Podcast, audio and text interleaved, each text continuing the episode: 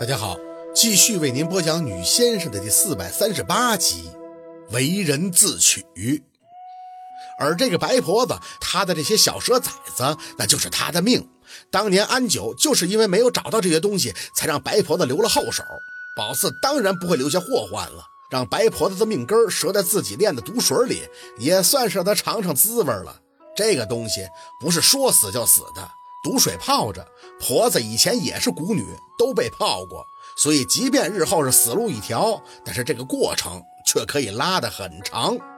但是这白婆子要命的是，那身体里还有个被封住的双头白蛇，那东西被她养得和人一样了，现在一被封住，还可以感受到白婆子被毒水侵蚀，那是分分钟要跑的。可她要是跑了，这白婆子就是守着一缸子被泡了毒水的蛇崽子也没造化了，彻底残了。换句话说，他还不能让自己体内的双头白蛇走。可这有灵的双头白蛇那受不了啊！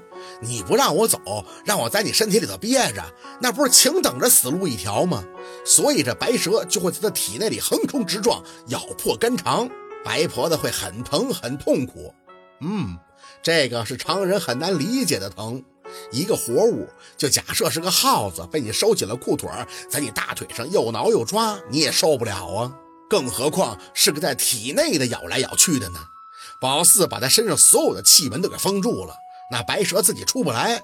若白婆子想要暂时保命，那就得自己把肚子抛出一道口子，让这白蛇爬出来。不过从此以后，他也就彻底废了，可以用瘫痪形容。毒水沾身，就算是把蛇崽子从水缸里捞出来，也无济于事了。什么时候这蛇崽子们都死光了，他全身也就都黑了，那就彻底下去了。而这个白蛇呢，别看这东西精，可终究是被养出来的东西。它现在憋得难受要走，可真要出来了，它的命也是和白婆子连在一起的。那白婆子啥时候咽气儿，它也就化了。最终结局已成定数。不过宝四呢，还是把这道选择题交给了白婆子自己。徐小姐，一个男人从门外进来，低着头站在外厅。下雨了，得快点出林子了，否则路会很难走的。好。宝四应了一声，那男人便退了出去，看着佝偻在地、神色痛苦的白婆子，张张嘴：“你要是想活呢，就自己放你身体里的白蛇出来，这样还能挺个一年半载的。要是不舍得放他，那你也知道会有多痛苦。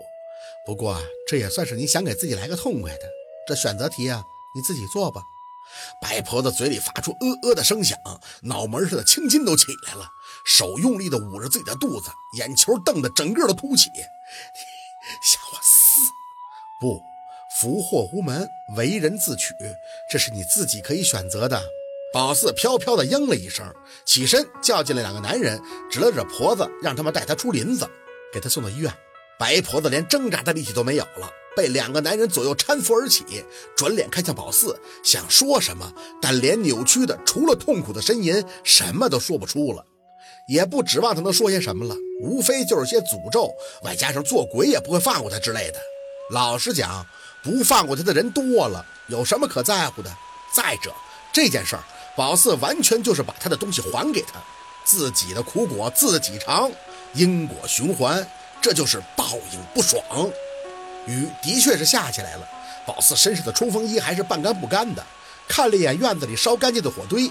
按理说，这堆白蛇被烧死，剩下的都应该是焦炭般的尸体，但是没有，在雨水的冲刷下，它们是一堆豆渣样的腐臭物，白花花的，很是恶心。宝四深吸了口气，挥挥手示意门口还在等的男人离开。其中一个上前撑起了雨伞：“徐小姐，要不要用汽油把这房子给烧了？”回头看了一眼这满是岁月痕迹的木寨子，轻叹口气：“嗨，算了，让它自生自灭吧。”男人没再多问，小心地跟在宝四身旁离开。十几米后，只听“轰”的一声，阴沉沉的天际传过闷雷，身后的木寨随之吱呀作响。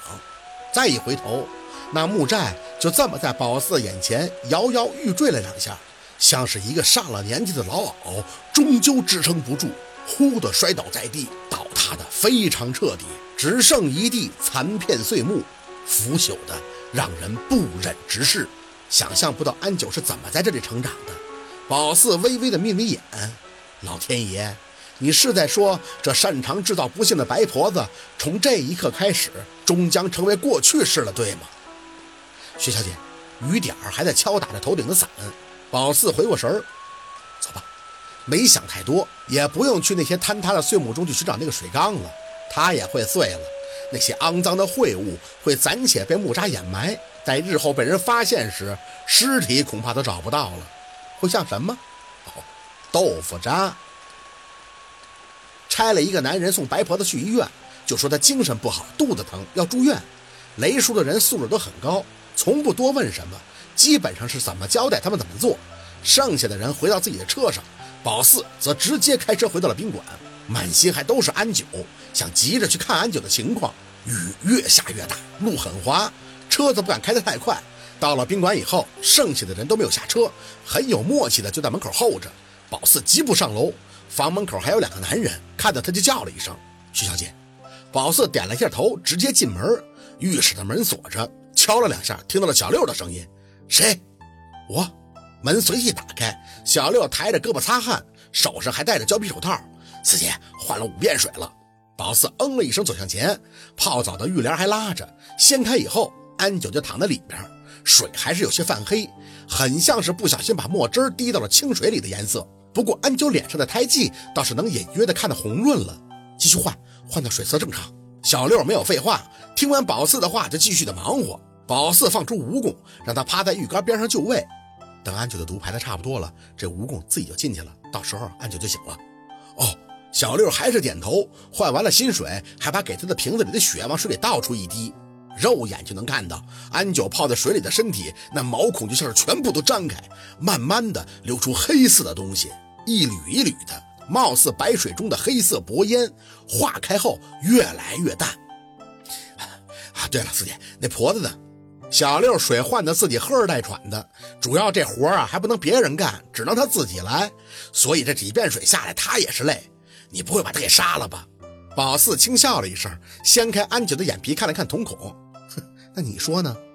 四姐，那杀人可和谐社会谁没事会杀人玩啊？淡淡的回了一句。